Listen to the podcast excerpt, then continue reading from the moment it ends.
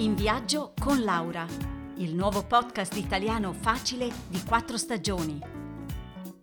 Ciao a tutti, benvenuti alla nostra nuova puntata.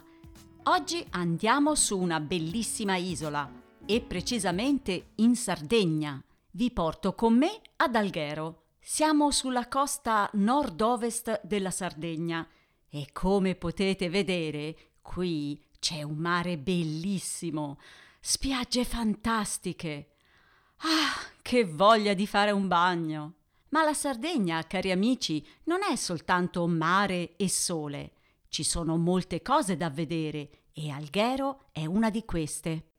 Dato che è in una zona favorevole, sul mare, e è anche ricca di acqua, sono molti i popoli che hanno abitato qui. seimila anni fa troviamo la presenza dei primi abitanti nella regione.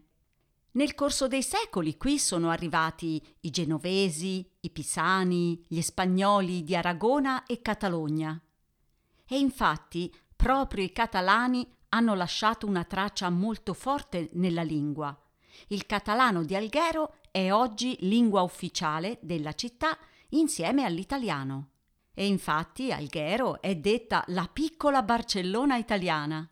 Il simbolo della città è il corallo, che si trova in questo meraviglioso mare trasparente. Allora, cominciamo la nostra visita. Passeggiare lungo queste stradine è molto suggestivo. I colori delle case sono caldi e l'atmosfera è molto accogliente. Ecco la cattedrale di Santa Maria. È realizzata con un misto di stili diversi. La torre campanaria, poi, è un altro simbolo della città. Qui vicino c'è il Museo del Corallo, unico del suo genere, dove possiamo ammirare oggetti bellissimi. C'è anche un'altra chiesa che mi piace particolarmente, e cioè quella di San Francesco, in stile gotico catalano. E naturalmente ci sono anche vari palazzi da ammirare. Insomma, Alghero è un mix di stili e culture diversi. Adesso facciamo una passeggiata sul lungomare, magari con un bel gelato, e qui possiamo vedere le antiche mura genovesi con le torri. Sapete che in origine erano ventisei le torri? A proposito, se siete interessati all'archeologia, allora dovete assolutamente visitare i nuraghi della zona. Sono costruzioni molto antiche e speciali, da non perdere. Mm, vediamo.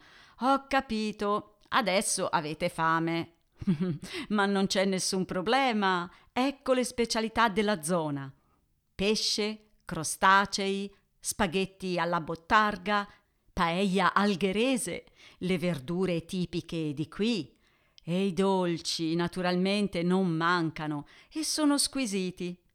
La crema bruciata, il bianco mangiare, detto in catalano mangiar blanc. Allora, vi ho dato qualche idea per le prossime vacanze? Beh, se non quest'anno, sicuramente il prossimo. Un saluto da Laura e a presto!